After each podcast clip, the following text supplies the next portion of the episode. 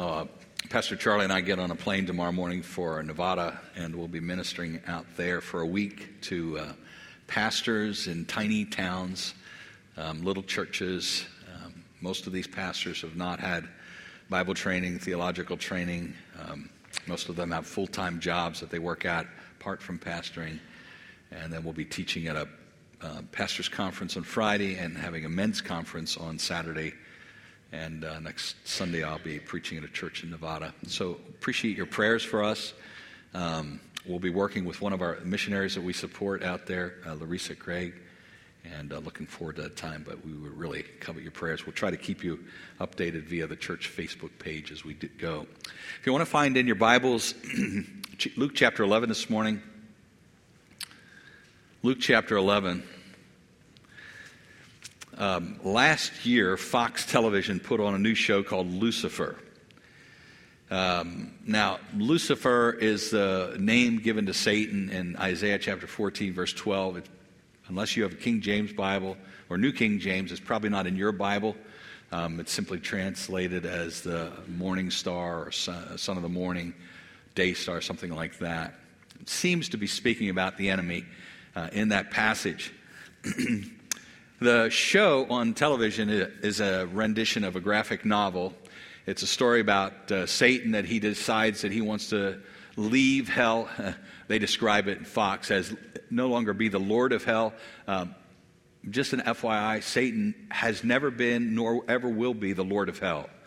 God is the Lord of hell. Uh, Satan is one day, going to be a full time resident there. He's not in charge. But the storyline goes like this He's tired of being uh, overseeing hell, and he moves to, uh, of all places, uh, LA, the, the city of angels. and he has his wings clipped there. And he uh, purchases an upscale nightclub and becomes a consultant to the LA Police Department.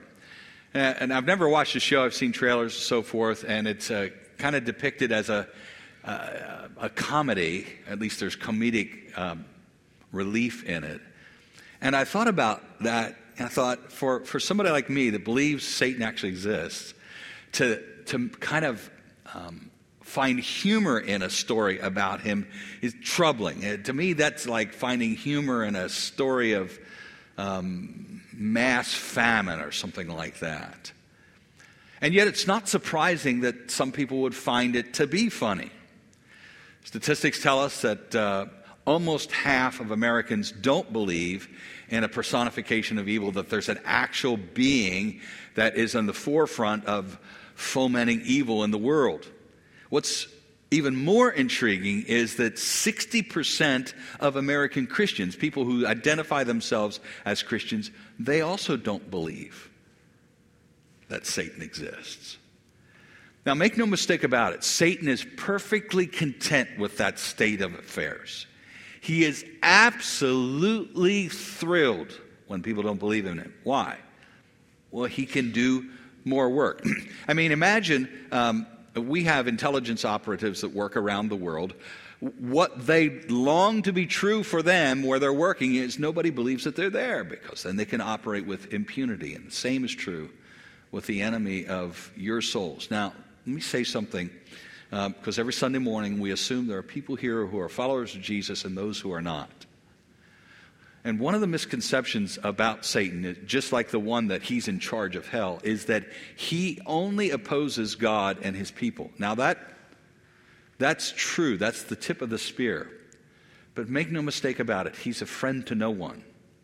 And so, if you're not a follower of Jesus, he, he hates you as much as he hates any of us. He's simply using you for his exploitive purposes. Luke chapter 11 talks about Jesus casting out a demon. And I want to talk about some things uh, uh, about Satan, namely about his power, or maybe I should say the, um, the limits to his power. Because I, I wonder how many of us How many of us wrestle sometimes with uh, doubts and uncertainties about our faith?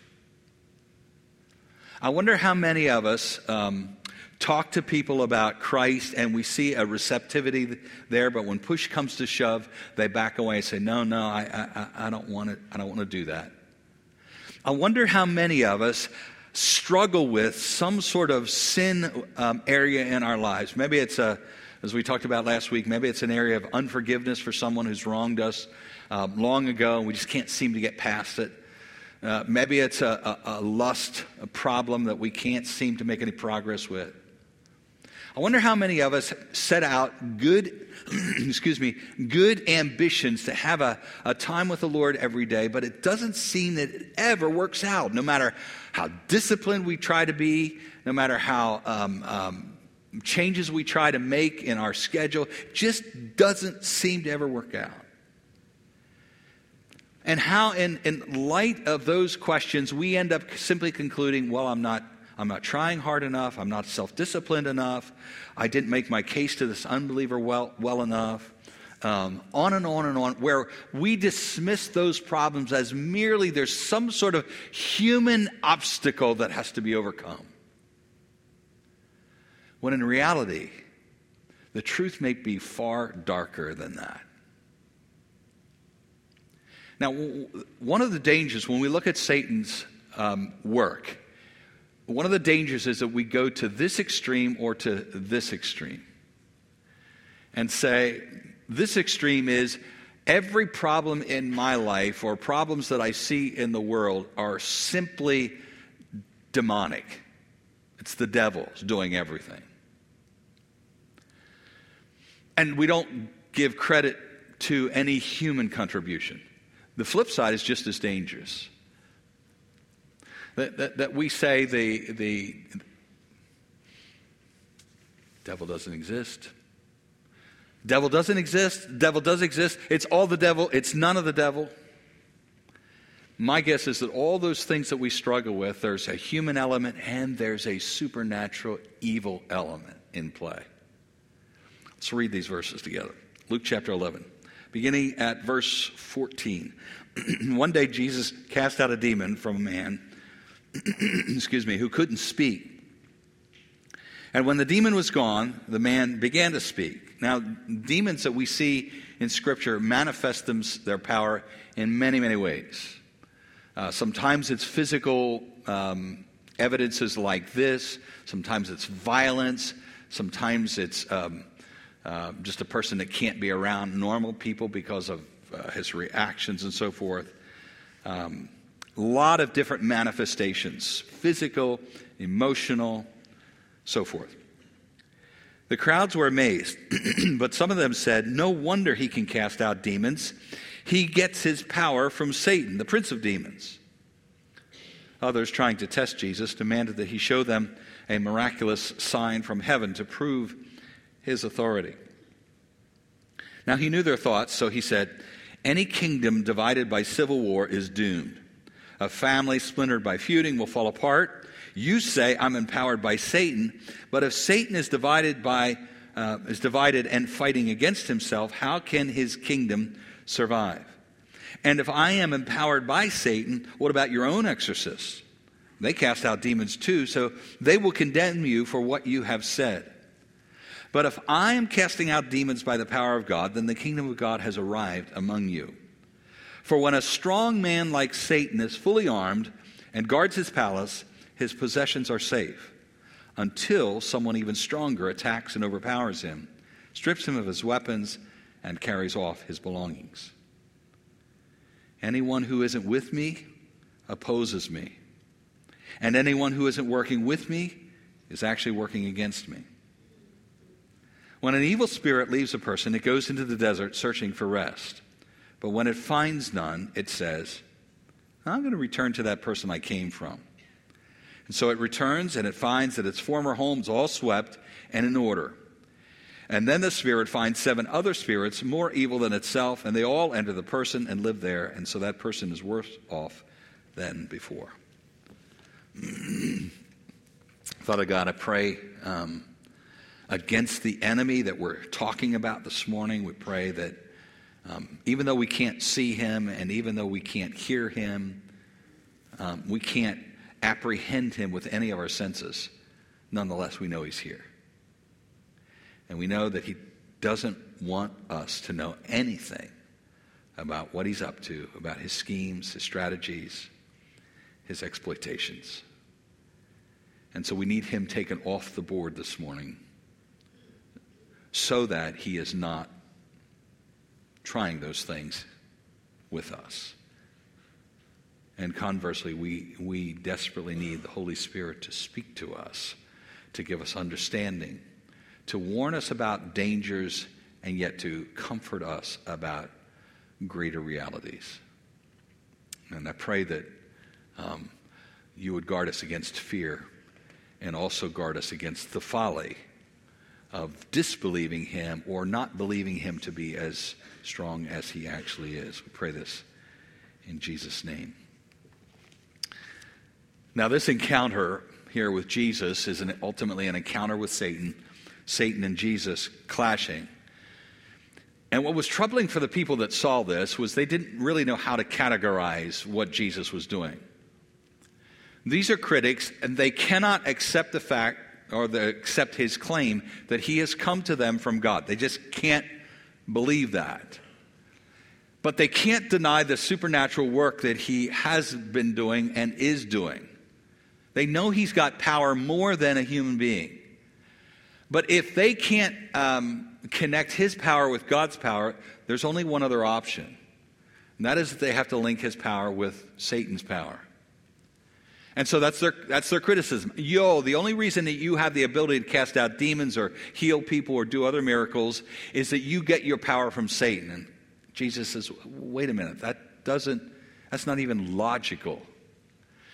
After all, if I am empowered by Satan, I'm casting out demons that are doing Satan's bidding. In other words, I'm working against Satan, and yet you say I'm in league with him. You say I'm in cahoots with him. So Jesus is trying to clear up the, their flawed thinking. And as he does this, he gets to verse 20, and this really is the key verses 20 and 21. Uh, I'm sorry, 21 and 22. This is the key these are the key verses in this text for us. Because my guess is nobody you talk to who's even not a believer would think that Jesus, when he lived here, if he had supernatural power, was exercising it by virtue of being in league with Satan. That's not the issue for us today.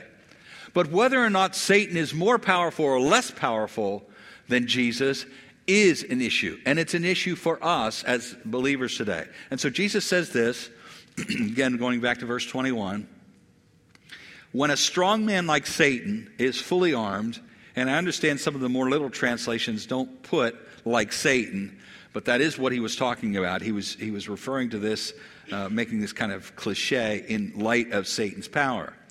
When a strong man like Satan is fully armed, guards his palace, his possessions are safe until someone even stronger attacks and overpowers him, strips him of his weapons, and carries off his belongings. Who's he talking about?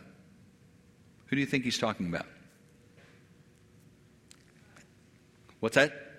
God. Yeah, he's talking about God and specifically Jesus coming in the power of God and wrecking Satan's power by being able to cast out demons, by being able to interfere with the work that Satan's trying to do here in the world. And in the shadow is the big picture of what the power of God is up to, namely sending Jesus to die for the sins of the world.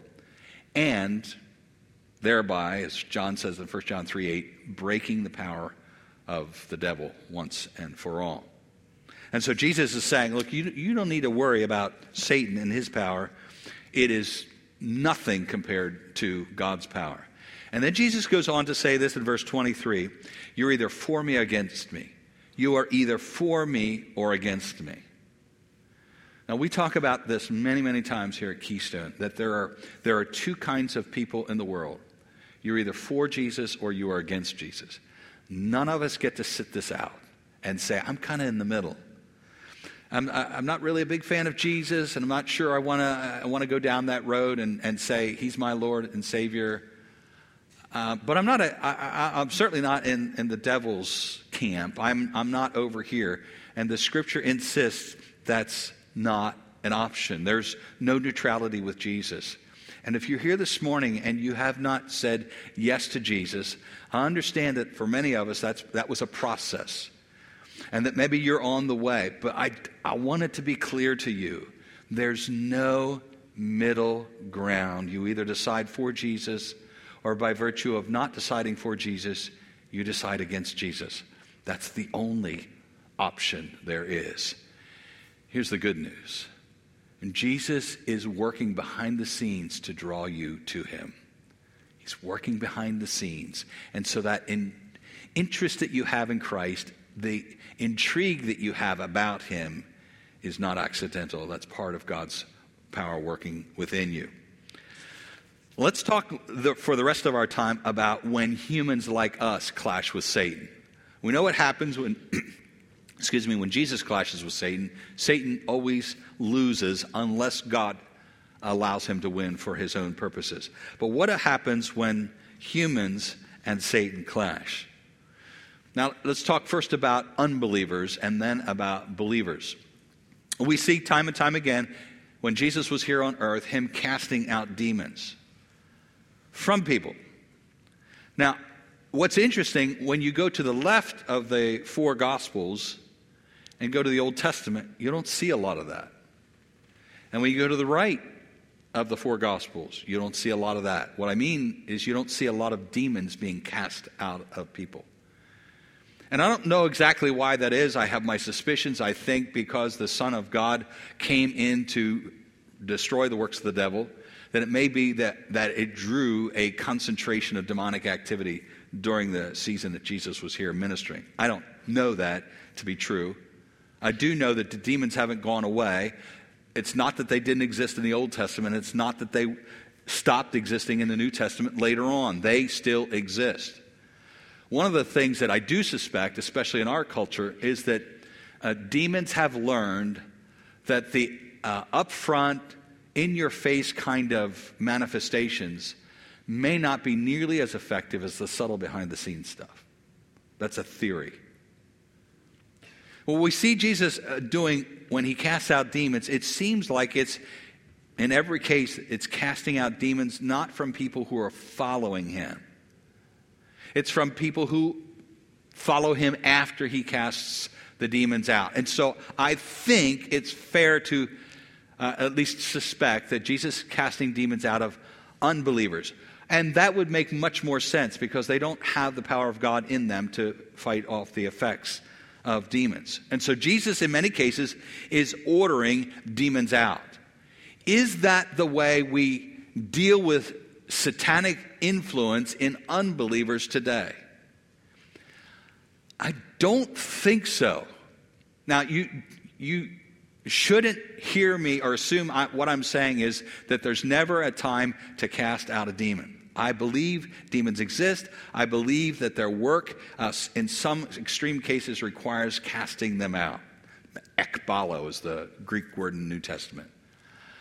But I suspect that more typically, instead of casting someone out, the solution to the demon is inviting someone in, namely Jesus Christ. As I said in this passage in 1 John 3, it says that Jesus came into the world to destroy the works of the devil. How did he primarily do that? The testimony of the New Testament is Jesus died for sinners like you and me, went to the cross, took our sins upon himself, rose from the dead, so that he might have victory over the enemy. Now, let me take you to a couple of passages, try to drive this point home. 2 Timothy chapter 2, verse 26. 2 Timothy 2.26.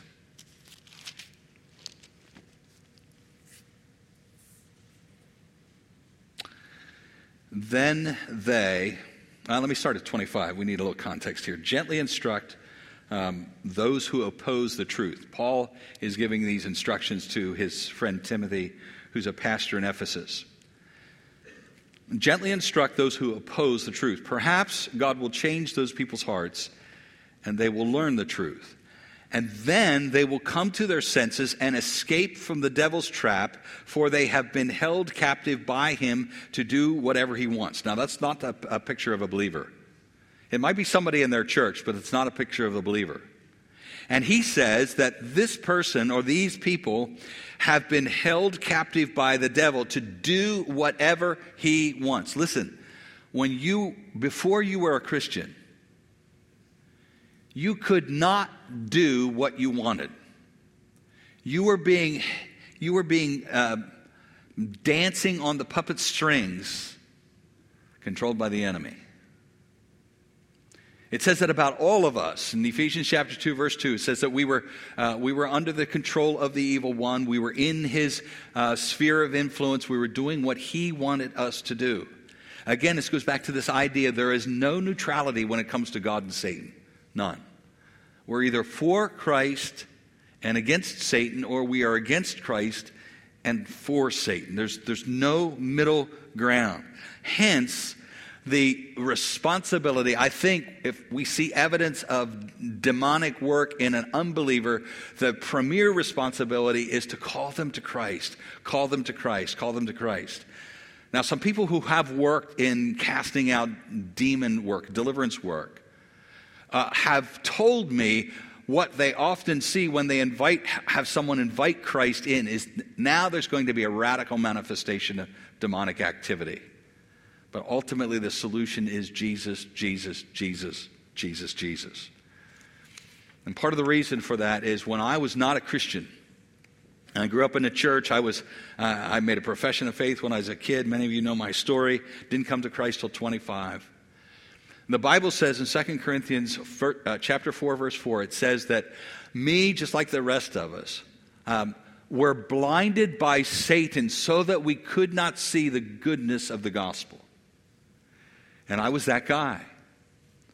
It didn't matter whether I was 15 or 23. I did not grasp the goodness of the gospel. I lived out of that church environment. I lived with an idea that I have to be good, good, good, good, good. And if I'm good enough, good enough, good enough, good enough, God will accept me. Because the God of this age had blinded the minds of this unbeliever. You see what I'm saying? The gospel is so crucial for the person who is being affected by the enemy because they don't believe the gospel is good, because they are, in, they are immersed in the world of Satan and doing what he desires them to do. But thanks be to God, the power of the gospel is deliverance in Jesus Christ. So, how do we deal as believers with Satan? I want you to turn to James 4, verse 7, because here's the bad news. Because you have Christ living in you and the person of the Holy Spirit does not mean you have a demon free zone or a Satan free, that you live in a Satan free zone. James chapter 4, verse 7, this is speaking to Christians. So humble yourselves before God. Resist the devil, and he will flee from you. Resist the devil, and he will flee from you. you say, well, if I have Christ in me, uh, aren't I safe from him? Yes and no. He can't do anything that God doesn't let him do, and he can't do anything that you don't let him do. But by the same token, he is determined to destroy you and to destroy God. And so he is going to go after you. He's going to go after you. Make no mistake about it. You, you, are, you are a prime target if you're a follower of Jesus. You are a prime target. He exploits our sin weaknesses. 1 Peter 5 8 talks about um, him, Satan roaming the world looking for someone to devour, someone to eat. And that's how he does it with us as Christians. You identify your sin weakness, I can guarantee you Satan's already been working on it. Um, one of the things that I have uh, the class do when we start Jesus is Everything is to sit down and write out all the sin weaknesses that you know you have in your life. Because we can't fight what we don't know, right? We can't do war with what we're uh, with an enemy we're not um, clued into. And one of the things that Satan loves to do with you and me as Christians is to conceal from us where our real weakness is, or weaknesses are. And, and we, we pretend and we obfuscate and we hide from ourselves and we say, no, no, no, that's not really a big deal in my life. That might be a big deal in that other person's life. And you know how it is. You see somebody who's stumbled in this area and that area, and you, you say, well, I'm glad I don't have that problem. Uh, there was a time in my life and I had that problem, but I don't have that anymore. And yet, if somebody knows you well enough, if you would let them speak into your life, they would say, Brother, sister, you're kidding yourself. That's just not the case. Grand, grand scheme against the enemy schemes, know your weakness. Know where your sin fault lines are. Know where you're vulnerable. Because that's the best way to fight off the enemy when it comes to our sin weaknesses. Uh, secondly, Satan draws us away from God's plans towards his own plans. And sometimes this happens in the most innocent of ways. Classic example from Scripture um, Matthew chapter 16. You remember the story Jesus was telling the disciples how he's going to die, going to have a horrible death. They're going to put me to death, going to crucify me, I'm going to be raised, to death, uh, raised from the dead in the third day. And Peter says, uh, Oh no. If I have anything to say about it, that is never going to happen, Jesus. And do you remember what, how Jesus responded? Yeah, yeah. He didn't say, Oh, Peter, I, I'm, I just appreciate your encouragement, brother. You, I thanks so much for being in my corner. I, I appreciate that. And I hope when the, when the time of, uh, uh of testing comes that you and all the disciples are going to stand up for me and you're going to get between me and my opponents. No, it's not what he said. In fact, he called Peter, one of his closest friends, Satan. And he said, Get behind me. And then he explained why he called him Satan and why he said, Get behind me. You do not have in mind the things of God, you have in mind the things of man. What did he mean? He meant, as Acts 4 insists, that Jesus coming here to die was God's specific, ordained, prepared plan. And it was a good plan because it was going to offer life to bums like me and you. And so if, if, if he's going to go the way Peter wants him to go, that's the plans of man. That's not the plans of God. And listen, sometimes God has plans for you and me that are not pleasant.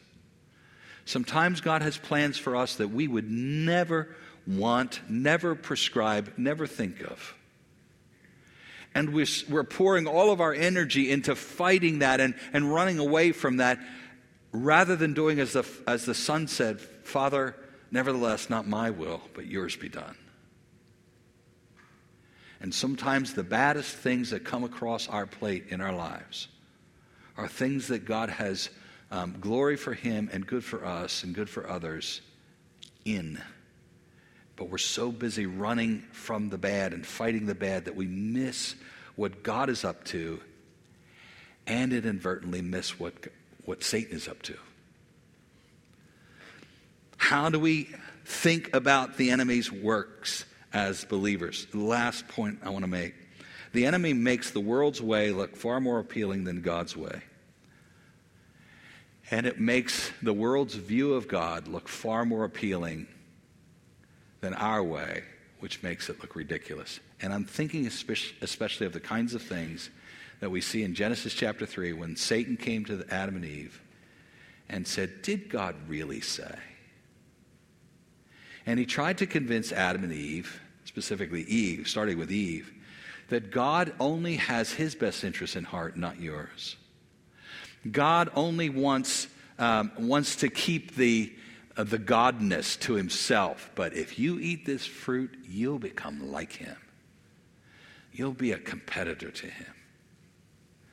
Satan is smooth as oil in telling us that God is not good and that Satan is. And that our opinion about God, based on what the scripture tells us, is really not that. It's not right. It's not true. Rather, Satan's opinion about God, and i.e., the world's opinion of God, that's what's really true. Increasingly, we live in a culture in which God is um, at best tolerated. But typically, even if he's tolerated, he is dismantled in such a way that he is powerless and that he is kind of like a grandfather Christmas. He doesn't really mess in anybody's life. He, he wants nice things and only nice things for us. And uh, brothers and sisters, make no mistake about it. Those kinds of things that maybe have half truths in them, they come from the pit of hell. You want to know how to find out who God really is and what He's up to? Read this before and after you read the morning newspaper. Study this. Let its words sink deep into your soul after you watch the news. This is true. And everything else you hear is either a lie from the enemy or a half truth from the enemy. And he loves half truths because as we start to go like this, if we keep following that arc, eventually we will end up over here. So, what do we do? How do we handle the stuff that the enemy throws at us? Let me just share a couple of scriptures with you. I'm going to close quick. Uh, first is Ephesians chapter 6, verse 11. If you have the outline, they're all on here. Don't need to jot them down. That's that passage that talks about we're in a spiritual war with spiritual forces and that we need to dress up in spiritual armor the belt of truth, the breastplate of righteousness, helmet of salvation. In other words, it's saying the things that God tells us in here about who we are in Him, that's the best defense we could possibly have. The Word of God, t- Word of God telling you about who you are and where you stand with God. And because of where you stand with God, you have a, a distancing between yourself and the enemy. That doesn't mean he can't get to you but there's a distancing between the two of you, and that should reassure you. Secondly, second thing I want to encourage us with is the importance of a daily life of repentance. Martin Luther uh, said, All of the Christian life is repentance. As I see weaknesses in my life and see vulnerabilities to sin, and then I sin, repent. Because when the devil sees us lingering in sin, he, he realizes that he has an open door. Ephesians chapter 4, verse, uh, verses 26 and 27, talking, talk about us um, making peace with people before the night goes, uh, before the sun goes down. Why is that? He says, because if we linger in our anger, it opens up a foothold to the devil. And that's true of any sin. If we linger in our sin, there's a, Satan sees a door of opportunity in your life and my life. And so all of life lived as repentance, quick to notice my sin, quick to repent before the Lord. That's, a, uh, that's part of the armor that we uh, live with. And then to pray. Oh, brothers and sisters, the warfare of prayer in fighting the enemy is so, so crucial. And even when we don't know uh, Satan's involvement in something, um, praying as if he might be involved, praying against his influence, praying against his power, praying against his work, and praying for the work of the Holy Spirit, whether it's in your life or the life of a brother or sister. Five years ago, wrap up with this, President Obama uh, made the mistake when he sat down with a journalist, and uh, they were discussing what had ha- just happened in Fallujah, Iraq. ISIS, uh, which was a, a, essentially a non entity uh, on very few people's radar screens at that point, except for a couple of key intelligence operatives, had just taken over Fallujah, set up their caliphate. And uh, he was being asked about this by the journalist, and Obama's response was, Well, um, when a JV team puts on Lakers jerseys, that doesn't make them professional basketball players like Kobe Bryant. And he's taken enormous amount of heat for that in the years since because he, he was looking at ISIS as a non factor. Al Qaeda was still all the rage, and um, we had already taken out bin Laden. And so, surely, some group like ISIS is a junior varsity squad. The title of my message this morning was Satan is the junior varsity. And on the one hand, we, we, we can't pretend he's nobody. He's a player. But if you are in Christ, if you are in Christ, everything that happens in your life, he has to get permission for. He has to go to God and get a hall pass for. Make no mistake about it, greater is he that is in you than he that is in the world. So be on guard, as the scripture says, be alert, but don't be afraid. Father, thank you for those truths. We're grateful that we don't need to be afraid. That those of us who know Christ, um, we, we have um, a, a border wall around us. Now, it's not that it can't be penetrated, but no penetration occurs apart from your sovereign good plan, even for us. On the other hand, when I was 24 years old, I was a pawn in the enemy's hands.